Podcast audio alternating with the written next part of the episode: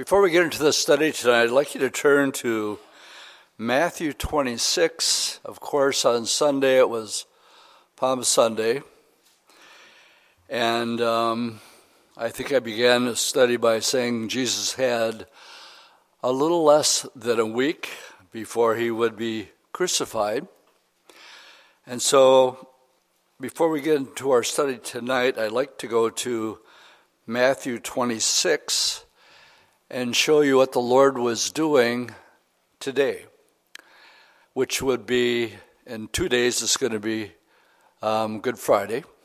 And we, again, we have a, a service at 1 o'clock. But this final week, usually um, what's important to a person are his final words. And it's interesting to me as you look at Matthew 26, the first couple of verses, it says, It came to pass when Jesus had finished all of these sayings, he said to his disciples, You know that after two days is the Passover, and the Son of Man will be delivered up to be crucified. That would make that tonight. So if you want to get a bearing on the week from Palm Sunday to Good Friday to the Resurrection Sunday, this coming, what we call Easter, um, these would have been Jesus' last words. Well, that began in Matthew 24 and 25. Now we call this the Olivet Discourse. And it's really uh, Jesus talking about the times that we're living in. He talks about the Great Tribulation, he talks about the rapture. Um, in verse 27 of uh, Matthew 24, he talks about his second coming, that every eye will see him. And that's in contrast to the rapture, where we go up to meet him. But we have all of this in what we call the Olivet Discourse, and that these are Jesus' final words. So it came to pass verse 26, when Jesus had finished all these sayings, what sayings? Well, he's talking about the Olivet Discourse. And these would have been Jesus' last words um, because it says now two days before the Passover. So, in our time, that would be this evening. It would be this Wednesday. All right, the other thing I'd like to do before we get started here is um, laying a contrast between the early church being all Jewish and no Gentiles. So let's start by going to Matthew chapter 15. And uh, let me draw your attention to verse 21. And we're going to be introduced to a Gentile woman. So Matthew 15 21 says, Then Jesus went out from there and departed to the region of Tyre and Sidon. And behold, a woman of Canaan came from that region and cried out to him, saying, Have mercy on me, O Lord, son of David, for my daughter is severely demon possessed. And he answered her not a word. And his disciples came and urged him, saying, Send her away, for she cries out after us. Now, they're Jews. She's a Gentile. And the disciples are saying, you know, salvation is about being Jewish. And so the disciples say, Send her away. And he answered and said, I was not sent except to the lost sheep of the house of Israel. I believe this is a, um, what I would call setting the disciples up for what is about to happen in our Bible study tonight. And then she came and worshiped him, saying, Lord, help me.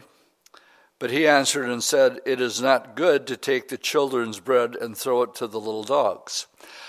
Um, sounds like a derogatory term to this woman, calling her a dog, but it was a, a common phrase back then between the Jews and the Gentiles, just as it was with the Jews and uh, the Samaritan. They have no dealings with each other. Then he said, she said, True, Lord, yet even the little dogs eat the crumbs which fall from the master's table. She's humbling herself before the Lord. And then Jesus answered and said to her, O woman, great is your faith. Let it be to you as you desire. And her daughter was healed from that very hour. So the Lord honored her, what we would call a prayer request, called him Lord, son of David, and he healed this. But what I want you to see is the disciples' response send her away, she's a Gentile. When anybody dealings with the Gentiles, Gentiles are Gentiles, and the salvation belongs to the Jews. Turn with me to the book of Romans, chapter 9. Romans 9. Let's look at the first five verses for starters. And the question that arises here, and uh, how many of you have heard the term dual covenant or dual covenancy? Is that a new term for, for most of you? Okay, what it is is a, a teaching, um, and some pretty good Bible teachers hold to this doctrine that God has two covenants. He made a covenant with Israel, and then he made a covenant with the church. And if you're a Jew, you're automatically in just because you're Jewish and some good because of, of the promises that were made um, uh, th- through David. But Paul sets that straight here in Romans 9, verse 1. Let's read the first five verses, and then I'll read some at the end of the chapter also. Now, he's talking as a Jew. I tell the truth in Christ, I am not lying, my conscience also bearing me witness in the Holy Spirit, that I have great sorrow and continual grief in my heart. For I could wish that I myself were accursed for Christ, for my brethren, the kinsmen according to the flesh. He's talking about he's a Jew. But he's clearly saying, I would gladly give up my salvation if it meant that they would be saved. Okay, I love you guys. but, you know, Paul can say that. Uh, but giving up my salvation, and uh, I don't know. but he says it. He says, I, I would do it. Who are Israelites, to whom pertain the adoption of the glory, the covenants, the giving of the law, the service of God, and the promises. They all belong to the Jews of whom are the fathers, and from whom, according to the flesh, Christ came, who is over all the eternal blessed God. Amen. I'll jump over to verse 30. What shall we say then? Now, again, we're making a distinction between Gentiles and Jews. That Gentiles who did not pursue righteousness have attained righteousness, even the righteousness of faith. But Israel, pursuing the law of righteousness, has not attained the law of righteousness. So he's making something clear here um, that a Gentile uh, did not pursue the righteousness, meaning the law, and yet they're saved because of faith. On the contrary, the Jews sought to keep the law, but they did not attain to the law. In other words, they couldn't live up to it um, of righteousness. Why? Because they did not seek it by faith, but as it were by the works of the law, for they stumbled at the stumbling stone, as it was written, Behold, I lay in Zion a stumbling stone, a rock of offense. He's referring to Jesus Christ. They, he offended them. And whoever believes on him will not be put to shame. Um, this is one of the most incredible scriptures to me that um, the deeds in one's life that uh, bring shame and and um, to think that they would ever be openly um, exposed to all, um, that's never going to happen to the believer. We have the judgment seat of Christ, but it has nothing to do with your sins. It only has to do um, with the motive of your heart of what things you've done for Christ. Remember, it says, Don't let your right hand know what your left hand is doing, for your Father who sees in secret will reward you openly. So we're talking about getting rewards, but if you do it openly so people can see it, you got your reward. But if you do it with the right motive, and that's what 1 Corinthians 3 is all about, it's why we do what we do. And um, some, there's one person that, that talks about that goes to heaven, has no good works at all. He lived his whole life. Uh, some point along his life, he said, Lord, I accept you into my life. Be my Lord and Savior. My, my Bible says, He who calls upon the name of the Lord shall be saved. Good place for an amen? All right, apart from works. And this guy has no works. And in 1 Corinthians 3, it says, even though he had absolutely no works at all, even so his soul will be saved in that day. Because salvation has nothing to do with works. But he did believe in Jesus Christ. Everybody with me? Okay, so that's what's being said right here in Romans 9. Um, Gentiles did not pursue righteousness, but we received righteousness because we accepted the free gift of Jesus Christ, which makes me righteous, and therefore it also makes you righteous. Turn with me to Acts chapter 22. We touched on this last week when Paul was before um, before the, this crowd. And in uh, chapter 21, the last verse, he, he motioned with his hands to the people. And when there was a great silence, he spoke to them in the Hebrew language. So he has their attention. And basically, he is giving his personal testimony. This is one of the places we went to last Wednesday. And it's pretty much line for line the same, a couple details that are added. And he's getting their attention because of his testimony, and they're listening to him. Until, let's pick it up in verse.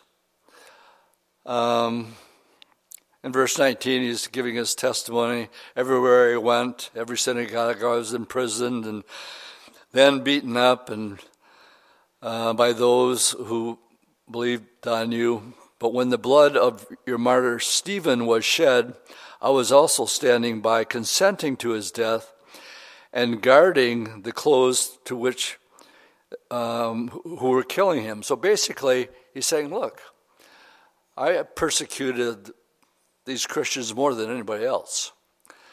And um, so they're being drawn in, they're listening. I think he's got them in the palm of his hand. And then he said to them, Depart, for I will send you from here to the Gentiles. And now everything changes because he used that word Gentile. And they listened to him until this word. What word? The word Gentile. And they raised their voices and said, Away with such a fellow from the earth, for he is not fit to live. And as they cried out and tore off their clothes, they threw dust into the air. A complete flip from like Agrippa saying, Paul, that's a pretty heavy testimony. Matter of fact, you almost persuade me to become a Christian. Almost. But he never, he couldn't give up the fact that uh, Jesus would be king when he's King Agrippa. So I'm, I'm taking you to these chapters because I want to make a distinction of the animosity, I guess would be a good word, between the Jews and the Gentiles as far as salvation was concerned. Because what we're going to get into tonight, let's go back to Acts 9 with that little bit of a background. As we get into chapter 10, remember um, the first half of chapter 9, um, we're still talking about Paul, and uh, the Lord appears to him. He's blind for three days. Um, Ananias goes and prays for him. He receives his sight, and the Lord tells him how many things he must suffer. He's going to be called to um, Oh, verse 15 Go, for he is chosen vessel of mine to bear my name before Gentiles. So Ananias knew kings, that would be Agrippa, and the children of Israel. So this is his calling, and I will show him how many things he must suffer for my name's sake. So Saul witnesses, and um, they can't dispute his preaching, and so they want to kill him. And so the disciples sneak him out down to um, um, where the Hellenists were, down in Caesarea, verse 30. They sent him down in Caesarea, and then he went to Tarsus. And he was there for about seven years. So they're trying to save Paul's life because there's people who want to kill them. Now, the rest of the chapter, remember, we switched from Paul to Peter. Beginning with 32, we have Paul heals um, this man who was bedridden for eight years. And then from 36 to the end of chapter 9, we have Peter raises uh, Dorcas at Joppa. Um, this woman who um, the Lord used Peter to bring her back to life. That brings us to chapter 10. Remember that Paul had been in Caesarea, that's Acts 930, and probably some of the other apostles had been there preaching the gospel along the coast. Um, as one travels up the coast from Joppa, the next city up from Joppa would be Caesarea. I talked about this last week, how different the two cities are. Tel Aviv, very cosmopolitan, very worldly, very sinful. Joppa, on the other hand, is extremely quaint. Um, you love just to walk the cobblestone streets and uh, the coffee houses that they have. Two completely different sets of cities altogether. Um, but it was in Caesarea, this is where Pilate lived. Uh, for years, skeptics um, would not accept that Pilate existed because there was no archaeological evidence of him anywhere. But when we go to Caesarea, um, we actually go to a particular spot where there's a stone about this, this tall and um, a little bit smaller than the pulpit, I suppose. And it's broken off. It's a copy. The original's in a museum in Europe, but it is a decree signed by Pilate. And so it shows now this really bothers the atheists who have to have archaeological proof for everything. The Bible's always right, and the archaeologists will catch up sooner or later.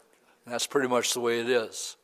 And so here you have this um, artifact, which is a replica, um, because it's so rare. It's the only place that they could find um, Pilate actually signing something. So that would, Caesarea, I've, I told you before, is absolutely a beautiful place to go to. It is here uh, the governor and those who ruled the land stayed there. Well, if you'd ever seen Caesarea, you'd want to stay there too. Philip did. When he went from Gaza, he went, he went to Joppa, but he ended up living and had five daughters, if I remember right, uh, in Caesarea. This is where Cornelius was stationed. Cornelius was a centurion, which means he was a commander of a hundred soldiers in the Roman army. Uh, the Italian band was a, a, a cohort of Roman soldiers recruited in Italy. So this is where Cornelius would have come from. And the chapter is really about the first Gentile receiving salvation.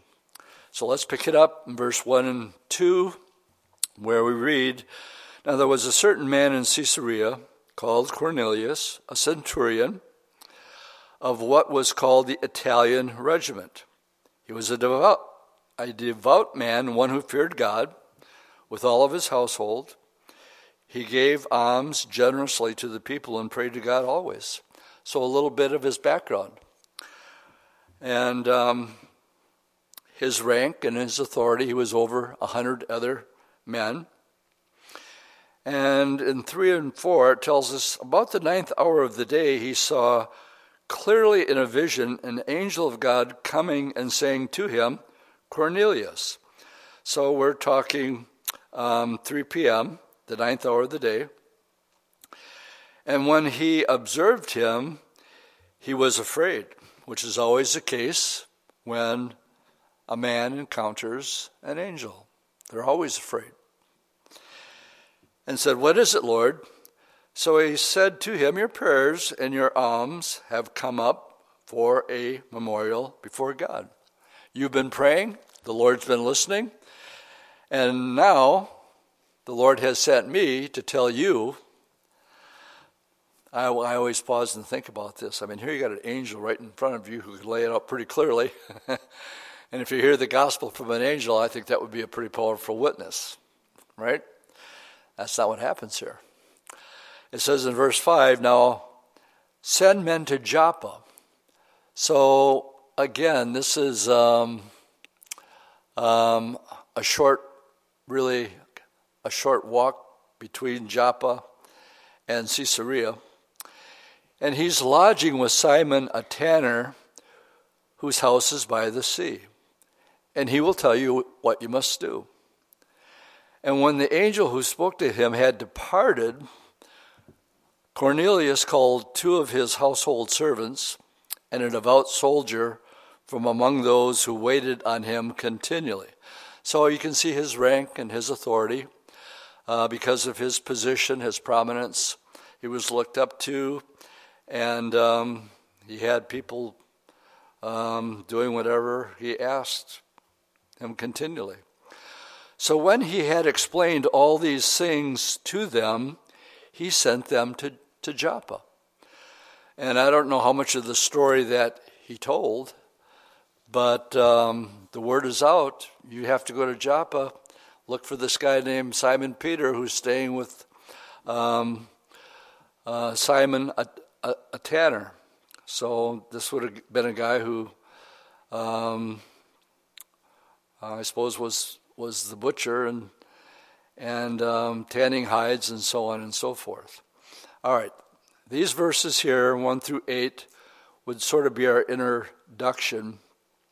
And now Cornelius has had this unbelievable experience of an angel saying, Well, go send for this guy and he'll tell you what you need to do. So in verses 9 through 22, uh, Peter has to get educated because he's Jewish and he's saved. And all of the church, up till this chapter, are Jews. There are no Gentiles. So we find the next day, as they went on their journey and drew near the city, well, Peter went up on a housetop to pray about the sixth hour. Well, let me tell you something about Israel. What you call your back porch is the, the top of the house of most of the houses in Israel. It's flat. They have their patio furniture out there, and uh, that's where they go. And they probably write songs like Up on the Roof or something like that. I don't know. And that just slipped out. It just happens. but that's the way it is in most of the, a lot of the houses in, in Israel. And this is where he is. He's on the housetop to pray. And it was about noon. It was lunchtime. And he's hungry. And then he became very hungry. And he wanted to eat, but while they made ready some falafels, he fell into a trance and he saw heaven open and an object like a great sheet bound at the four corners descending to him and let down to the earth. Is everybody following this? A great big picnic uh, basket with that was coming down out of out of heaven and in it were all kinds of four footed animals of the earth, wild beasts, creeping things, and birds of the air. Now, in the Old Testament, there were things that were clean to eat, and then there were things that were unclean, uh, what we would call kosher. And what was coming down on the sheet were things that were unclean. And a voice came to him and said, Rise, Peter, eat and kill. And Peter said, Not so, Lord. Is that an oxymoron or what? That's just Peter. You know? Not so, Lord. How can you say that? Why did he say it? For I have never eaten anything common or unclean. Ooh, he's a good Jewish boy. Kept the law, ate only what was kosher, and nothing that was unclean. And uh, a voice spoke to him again the second time.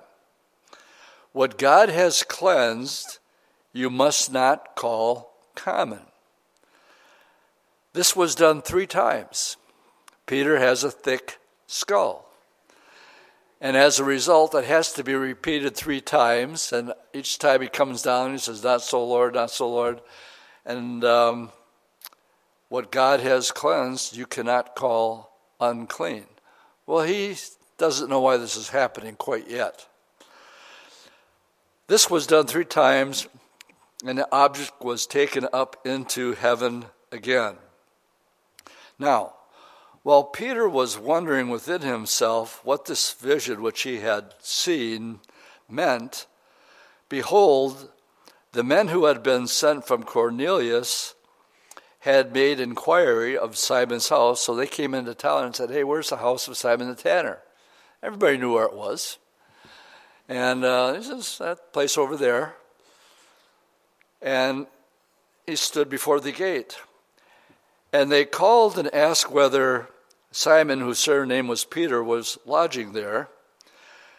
And while Peter thought about the vision, remember, he's hungry, and he's had this incredible vision, and he's thinking, What in the world, Lord, are you trying to do here? Behold, three men, they came to Peter and said, Look, there's, there's three guys downstairs, and they're looking for you. Arise, go uh, with them, doubting nothing, for I have sent them. Then Peter went down to the men who had been sent to him from Cornelius and said, Yes, I'm the one you're looking for. Why, what do you have you come here for? What do you guys want? And they said, Cornelius the centurion, he's a nice guy, a just man, one who fears God and has a good reputation among all the nations of the Jews, was divinely instructed by a holy angel to summon you to his house and to hear words from you. So from 19 to 22, we have um, this vision of, of Peter's. And in 23 through 28, in 23, then he invited them in and lodged them. And on the next day, Peter went away with them, and some from Joppa accompanied him. And the following day, they entered Caesarea. And in the meantime, um, Cornelius is getting all excited. He knows that there's going to come a guy that's going to come to him and explain How do I know you, Lord? How can I come and have a relationship with you? He's trying to do it by giving alms and good works and be a nice guy. Everybody likes him. Um, but that's not the answer. And as far as Peter is concerned, um, they're Gentiles. And Gentiles like we read earlier, are not part of God's plan. He's been sent to the chosen sheep of Israel. So, but he's excited. So, what he does is, while Cornelius was waiting for them, he had called together his relatives and close friends. And he wants them to hear what, the, what this guy, Simon Peter, has to say. And Peter was coming in. Cornelius met him and fell down at his feet and worshiped him. Peter wouldn't have any of that. Peter lifted him up, saying, Stand up. I myself am a man. Now, I need to stop and explain something here. Peter stepping into the house what a step that was. It was the first time that Peter had ever been in a Gentile home. It's like Jesus and a woman at the well. We have no dealings. What are you doing talking to me? And because he was Jewish, and they had nothing to do with Gentiles, this would have been the first time that he actually entered into a Gentile's house. He still is really a little baffled here at God's command to go there and yet, that's what I think it's starting to sink in. What God has cleansed, don't call unclean. He violates this first rule of homiletics when he begins his message with an apology. What he says is not a friendly thing to say. In fact, it's an insult. So let's get into that. Read a little bit farther. So Peter reproves him for worshiping him, and Peter saying, I'm just a guy too. And he says in verse 28, You know how unlawful it is for a Jewish man to keep company with or go to uh, another nation, but God has showed me. Okay, now the lights come on. God has showed me that I should not call any man common or unclean. This is the reason for the vision. Everything that Peter was told to rise up to kill and eat, not so, Lord, can't do it. I'm a Jew. It's not kosher. Yeah, but you don't understand. I've cleansed it. And if I've cleansed it, you don't call anything common or unclean. And now it's all coming to him. Ah, that's the reason for the vision. I get it, Lord. Gentiles are unclean, and yet you're calling me here and he says, God has shown me that I should not call any man common or unclean. Uh, therefore, I came without objection as soon as I was sent for. I asked then, For what reason have you sent me? Well, what do you want? and Cornelius said, Four days ago, I was fasting until this hour. Now, the purpose for a fast is um, whatever you feed is stronger. Most of us are pretty good at feeding the flesh and uh, very poor at fasting. When you deny the body the food, the flesh becomes weaker, but the spirit becomes stronger. And uh, that's why there's fasting. I think fasting is especially important when there's big decisions uh, that need to be made, what to do, and just get away from it all. You have to hear from the Lord. So you put all these other things aside, and uh, you're basically saying, Lord, I want to make sure this next step with you is the right one. So, what I'm going to do is like the Lord when he started his ministry 40 days and 40 nights. He fasted. And it was at this weakness that he, he grew hungry too. And that's where the temptation came in. If you're the Son of God, Lucifer said to Jesus, turn these stones into bread. He knew he was hungry. So he attacked him at his weakest point. And, you know, as we grow in the Lord, aren't we told not to be ignorant of the enemy's devices? And so he knows what your weaknesses are. So those are the areas he goes after. But where you can strengthen yourself in these areas is denying the flesh, as Jesus did here. And he was able to, by the way, Satan was quoting scripture. Um, and he, he knows scripture. And the Lord would quote scripture back to him, but only in the right context. So um, Cornelius said he was fasting until this hour. So he, he wanted some answers. And so he was denying himself uh, physical food so that his spirit would be stronger. And at the ninth hour I prayed in my house, and behold, a man stood before me in bright clothing and said, Cornelius, your prayer has been heard, and your alms are remembered in the sight of God. The Lord is recording everything, the things that you do. Um, again, this is 1 Corinthians 3 as, as far as your rewards. Right here, we're told in verse 31 I'm remembering everything you've done, Cornelius.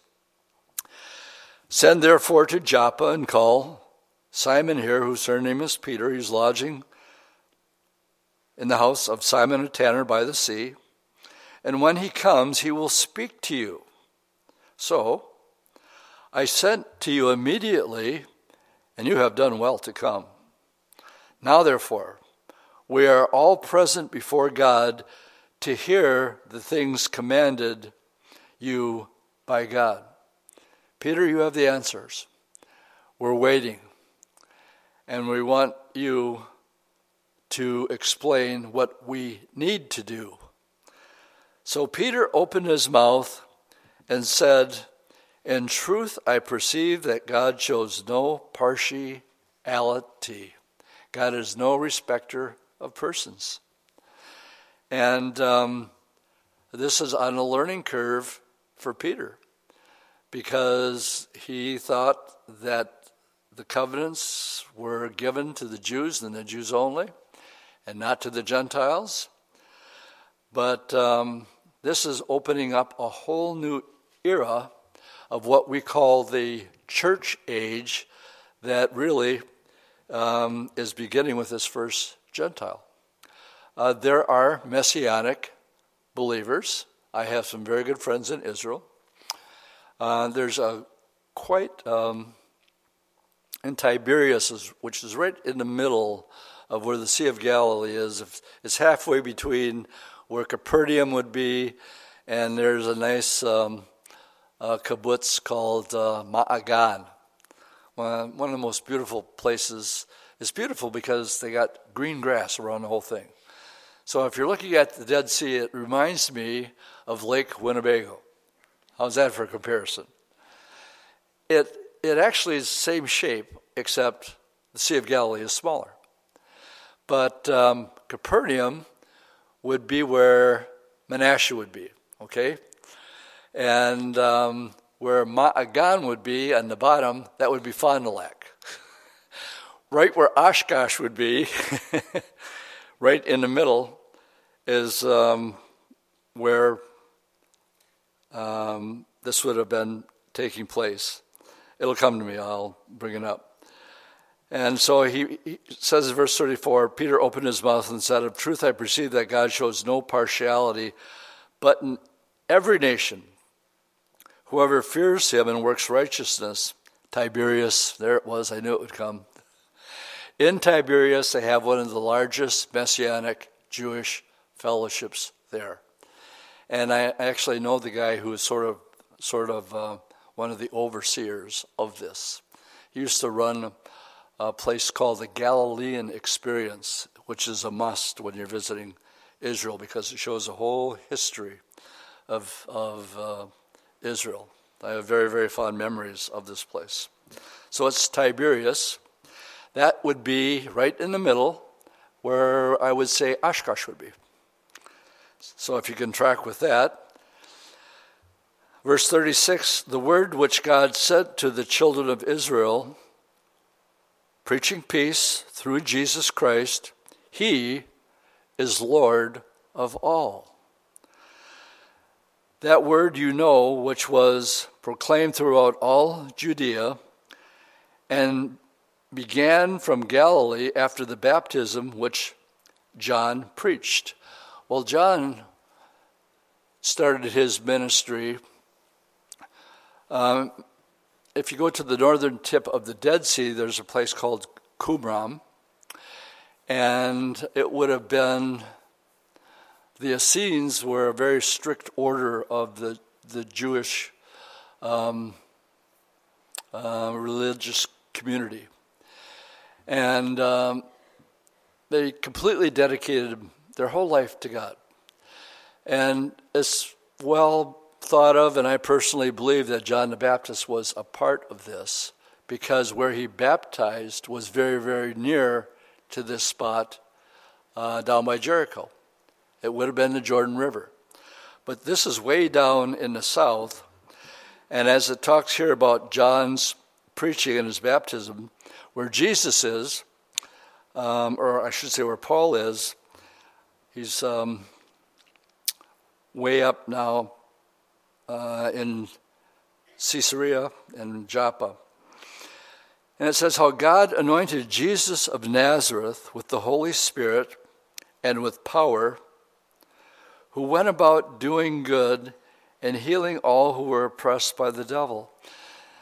I'd like to stop here and just give you some ammunition because you are going to be more and more marginalized as time goes on. Can I get an amen on that? You guys can see the writing on the wall? You know, we get a lot of the expressions that we talk about today. We see the writing on the wall. What does it mean? Well, we see what's going to happen. Um, persecution. Um, I'm going to get sidetracked here, and I want to talk about that just a little bit. But let's just read down to verse. Um, let's see if I want to do this here. I guess this would be a good place to do it. Um, I'm going to read through verse 40, I think, and then I'll come back and cover what I want to do here. So he is explaining to them um, what did Jesus ever do that you're offended by him? He only went around doing good things. What, what's your problem with Jesus? He only did good, he only went around helping people. And we are witnesses of all these things which he did both in the land and, and the Jews and in Jerusalem, whom they killed by hanging on a tree. Him God raised on the third day and showed him openly, not to all the people, but to witnesses chosen before God, even to us who ate and drank with him after he arose from the dead.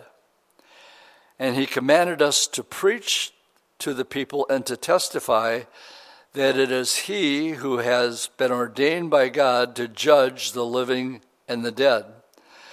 To him, all the prophets witness that through him, whoever believes in him will receive remission from sins. All right, that's all they needed to hear. They just heard the gospel. He was crucified. Those who believe in him um, they'll be cleansed, and um, whoever believes in him will, will receive forgiveness of sins. What, my sins can be forgiven? My slate can be wiped clean? End of Bible study. Because at that moment, the Holy Spirit comes down and falls on that Bible study group the same way that it did in Acts chapter 2. And Peter's watching this. All right, I'm going to have you turn to Romans 11. So just mark your spot here. We'll come back to verse 44 and finish it out. But I want to make um, some personal applications. Romans 11 for starters. Uh, and I'd like to read a good portion of this chapter. Romans 11. And it's getting back to this perspective of um, Jews being uh, and Gentiles. And so we read in verse 1 I say then, has God cast away his people? Now we're talking about if he's um, the Gentiles can be saved, what's necessary for a Jew? if you hold to the dual covenant uh, theology, then you're already saved just because you're Jewish. So the question is Has God done away with his people? Certainly not. For I am an Israelite of the seed of Abraham of the tribe of Benjamin. Now, if you get witnessed to by a Jehovah Witness, how many of you have been witnessed to by a Jehovah Witness? You're not supposed to let them in your house, but you can go out and talk with them. And um, I usually look forward to it when they come. And um, there's always two of them. One is the uh, trainer, and the other one there is being trained. Okay? So I ascertain which is which. I want to know who the leader is, and I want to know who the one is learning how to do all this. I made a deal with a guy once.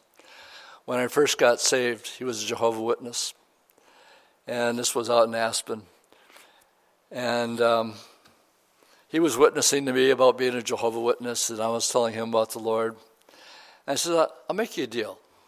I'll go to one of your meetings if you let me share the gospel apart from the Jehovah Witnesses' point of view and perspective. He said, Deal. And so I went, and I'm really glad I went because they don't do what we're doing here tonight. What they do is this they'll put two people in a chair in the middle, and then they would begin to teach what you're going to say to them, and then what the Christian is going to say back to you, and then you tell them this, and they don't know their Bible well enough to know, and you can work them into sort of a, a cage and you can have them. Their biggest argument, you can say, well, um, um, I, I usually start with this. I said, well, do you believe the Bible? And they go, well, of course we believe the Bible. And I said, um, well, Literally? Well, yeah, literally. Well, you say you're the 144,000. And I said, Can we turn to that chapter in uh, Revelation chapter 7? And I said, Can we read that? And doesn't it say 12,000 from the tribe of Judah and Ephraim and Benjamin and uh, so on and so forth, the 12 tribes? To me, that sounds like he's telling them they're Jews. And he says, and then this is what they're trained to do at these sessions. When you go to Revelation 7, then you tell them this no, God has rejected the Jewish people. And this is called now, re- they are part of replacement theology. So they say everything that God promised to the Jews is now null and void, and it's been given now to Jehovah Witnesses. And he's done with the Jews, period. And I say, okay, I, I hear that. Can we turn now to um, uh, Romans chapter 11? And at this point, I have my Bible out and I want them to read it. So I said, You don't mind reading a couple verses out loud, do you? And uh, they go, No, we'll read them. And so I, I, I, say, I say then, Has God cast away his people? Plain enough? And I ask him, Is that pretty plain? And he says, Certainly not. For I also am an Israelite. So you're telling me that God is through with the Jews. But that's not what Romans 11, verse 1 and 2 says. Paul says categorically, absolutely, certainly not. And he goes on to say, I am a Jew of the Israelites, of the seed of Abraham, of the tribe of Benjamin. God has not cast away his people whom he foreknew. Or do you not know what the scripture says of Elijah, who he pleased with God against Israel, saying, Lord, you have killed your prophets and torn down your altars, and I alone am left, and they seek my life. But what does the divine response say to him? Um, basically, Elijah, you're not alone. I have reserved for myself 7,000 men who have not bowed their knee to Baal. He's not done with the Jews. And he has um, a remnant. And um, like I was talking about earlier in Tiberias, Paul, being a part of this group, would be considered a Messianic Jew. Even so, then, at this present time, there is a remnant according to the election of grace. Now, we just went, if you're Jewish, you hold to the law. But not all Jews, when they like have an experience like Paul the Apostle and are anti Christian, has have an experience like that, well, you're changed and he realizes it's all grace and it doesn't have anything to do with the law. Matter of fact, the law is against us. The law is like um, um, proving that we really are sinners. Thou shalt not, and I have, and so have you. And so we're all guilty in his eyes. Uh, and then he says, because uh, a, a serious Jewish person is into keeping the law or trying to. But then in verse 6, and if by grace that it is no longer of works, otherwise grace is no longer grace. But if it's of works, it is no longer grace, otherwise works is no longer work. You can't have it both ways. You either say by grace, it's a free gift that you accept it, you're grateful for. Good place for an amen. And we are grateful. And I believe it's the only way that a person can really fulfill the first commandment, which is to love the Lord your God with all your heart, all your strength, all your soul, and all your might. When I'm, if you put, and I say this often, I know it, but it needs repeating. If you put yourself in the equation to have anything to do with your salvation, you're going to mess up somewhere, some way. But if you, and we do mess up. Another good place for an amen. Thank God for 1 John 1, verses 1, uh, verse 9 that if you confess your sin, He is faithful and just to forgive you and to cleanse you from some unrighteousness. no, all. And again, that brings this attitude of gratefulness and love because it's a gift you simply cannot repay. You got to accept it. And that produces this gratitude. Uh, let's pick it up in verse 11.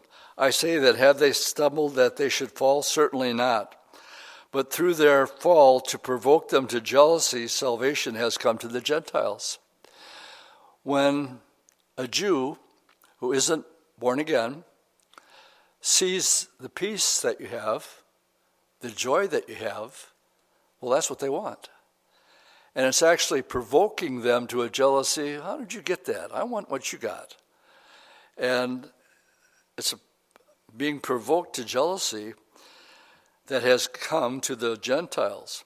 For if their fall is riches for the world and their failure riches for the Gentiles, how much more their fullness? For I speak to you, Gentiles, inasmuch as I am an apostle to the Gentiles, I magnify my ministry. If by any means I may provoke to jealousy those who are of the flesh and save some of them. For if their being cast away is a uh, reconciling of the world, what will their acceptance be but life from the dead? For if the first fruit is holy, the lump is also holy, and the root is holy. So are the branches. Now, this is the main reason I brought you to this chapter here. So, what he's saying if the first fruit is holy, the lump is holy, the root here is holy, so are the branches. And if some of the branches were broken off, and you, being a wild olive tree, were grafted in among them, and with them became a partaker of the root and the fatness of the olive tree. What in the world are you talking about, Dwight? He's telling them, look, Gentiles, better be careful when it comes to your reaction to Jewish people. And I want to talk about anti Semitism right now. Because the root he's talking about here is what the tree grows up from, it's the base.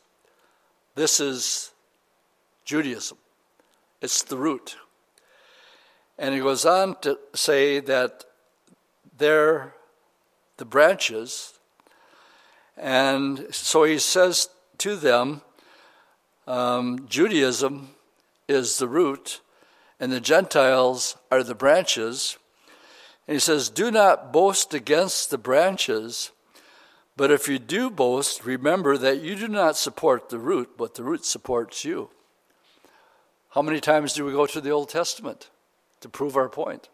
How many times do we read a scripture and its fulfillment is the Old Testament? That's the root. So, what is Paul saying here? Be careful, Gentiles. You're just a branch, you're not the root. And that supports you. You say then, now this would be the re- rebuttal from a Gentile, well, the branches were broken off that I might be grafted in. Well said, because of unbelief they were broken off, and you stand by faith. Do not be haughty, but fear. For if God did not spare the natural branches, he may not spare you either. Therefore, consider the goodness and severity of God of those who fell, severity, but towards you, goodness. And here's a big word, and it's going to cause a lot of controversy because it's this word called if. If you continue in his goodness, otherwise you will be cut off. We're talking about salvation here. All right, short story. Maybe 25 years ago, the man who started the church in Waupaca, the community church there, it's the biggest church in town. His name was Paul Schultz. And um, he had brain cancer. And I was actually legal guardian to his son. He had lost his wife to cancer. And Paul heard we were, at that time, before they wouldn't allow us to be on TV anymore, we were, we, we were known around. And Paul was listening to one of my studies where I was talking about this, and he had just gotten done reading a book called If You Continue. And basically, what it is talking about are these scriptures right here. And the church that he started, the largest one in Waupaca, um, he would drive down here to Calvary Chapel because of this doctrine, because I believe that I am eternally secure. I believe I'm eternally secure. I don't know about you guys. and why the word if? You continue. Does everybody here know somebody that has, has walked solidly with the Lord? shown good fruit, and now no longer is walking with the Lord, but is completely back in the world? They're not continuing. Same with the um, parable of the sower, um, of uh, sower of the, of the seed. Uh, they believed on the Lord, they received it with joy, uh, but they walked with the Lord for a season, but they weren't part of the ones that were, were saved. I know this is probably one of the most controversial statements that are in the Bible because this word if. This is one of the biggest little words that's there. And if you haven't grasped on what I'm showing as the alternative, I'm talking about eternal security that um, if you're sealed, the argument is, how can you be unsealed? How many of you have heard that? So, I don't have any plans on going anywhere um, because of this idea of if you continue. And, and with it carries this uh, severity be careful. If you continue, otherwise, what? You'll be cut off too. So, what's happening today? In Canada, this was yesterday's news, anti Semitism has risen to such a degree that it's consuming 50% of, of the population, have become anti Semitic. And it's growing more and more and more all the time. Now, behind all this, of course, we know is spiritual warfare. Because what is Satan's ultimate plan? To get rid of the Jewish people. happened during Hitler's time. I watched the movie Esther just the other night. That's what the whole story is about. That's what the Purim is all about? The complete annihilation of the Jewish people has always been the plan. And so that is being ratcheted up right now.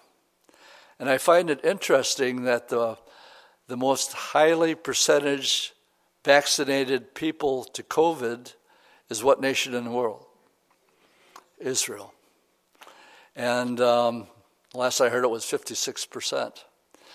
So behind the, the screen of all this is an attempt by Satan to eliminate the Jewish people. What did the Lord say? He said, You're not going to see me again until you say, Blessed is he who comes in the name of the Lord. And then he says, I'm going to turn and I'm going to go to the Gentiles. Well, that's what the tribulation is all about. It's the breaking down on uh, um, the second half of the Great Tribulation period where they're broken. They finally are broken. And um, we don't have enough time, or I'd take you to the Old Testament where they call upon the name of the Lord. I believe that's from Petra. And who shows up? The Lord shows up. You're not going to see me again until you say, Blessed is he who comes in the name of the Lord. The Lord shows up, he defeats the Antichrist, throws the false prophet and the beast into the lake of fire. He binds uh, Lucifer for the next thousand years.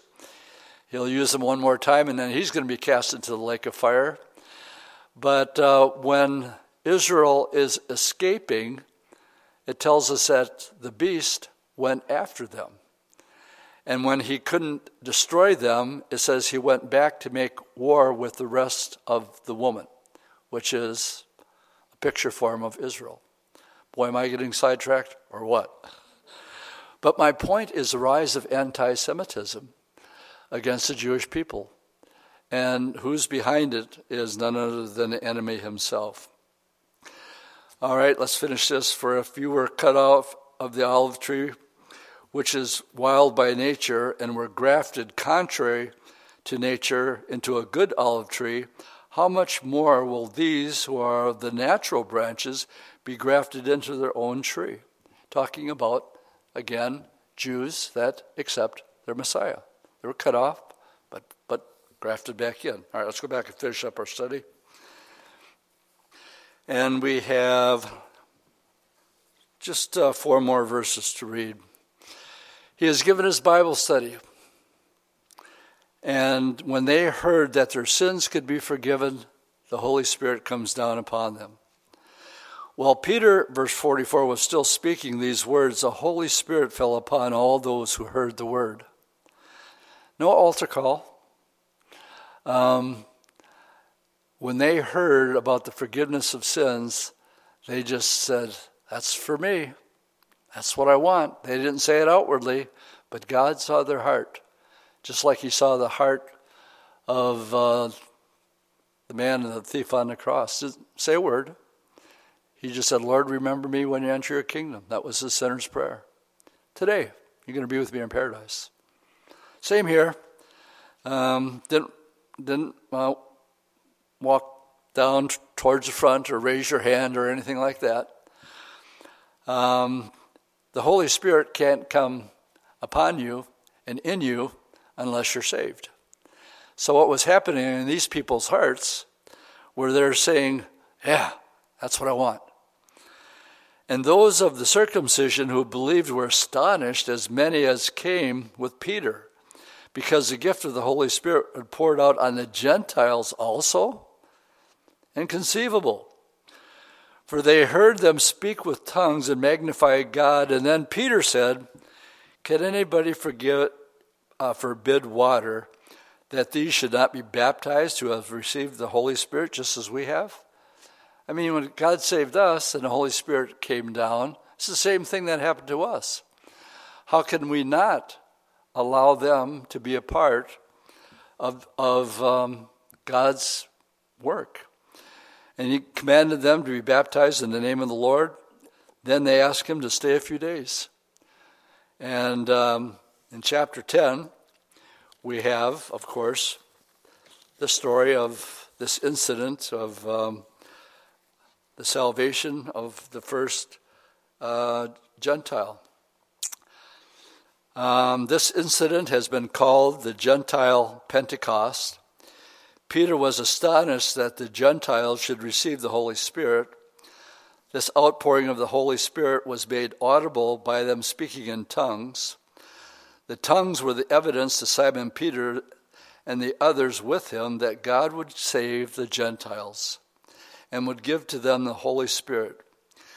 Peter would later relate this as evidence that these Gentiles had believed on the Lord Jesus Christ and that God had granted repentance unto life to the Gentiles. Um, again, let me call to your attention as we finish up tonight to the fact that the book of Acts records uh, three representative conversions. The Ethiopian, he was a Gentile, um, was the son of Ham. Saul of Tarsus was the son of Shem. Excuse me. Cornelius was the son of uh, Japheth. In each instance, the Holy Spirit moved using a man of God and a word of God. So here it was Paul that was used.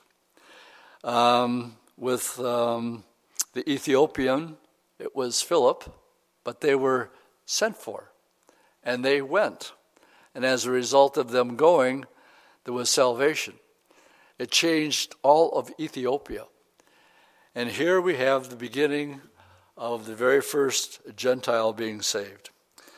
And um, would, if I had more time, and I'm already past my time, I have a whole another page of notes here.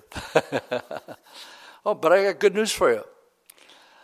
The teaser that I gave you last week, anybody figured it out yet? I'm talking about it on Sunday.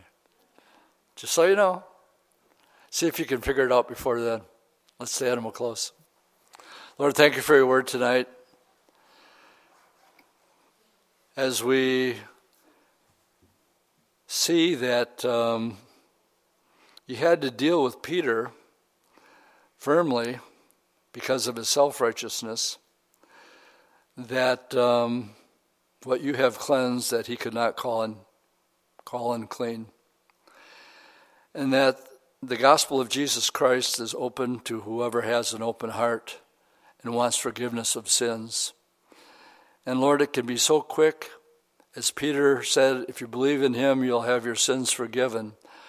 In that split moment of time, Cornelius and the rest of the people jumped all over it, and your Holy Spirit fell upon them, and they became a part of the body of Christ. We're grateful for our salvation, Lord. And um, we pray that, um, like Philip, like Paul, um, that we would be open to be used in these last days. And so we give you the rest of this night. Um, I know that this Sunday there's going to be people coming to church that only go to church once a year. So I pray for this Sunday, Lord, and I pray for Good Friday, um, that you would work, and in these last days you would bring more to you. In Jesus' name I pray. Amen.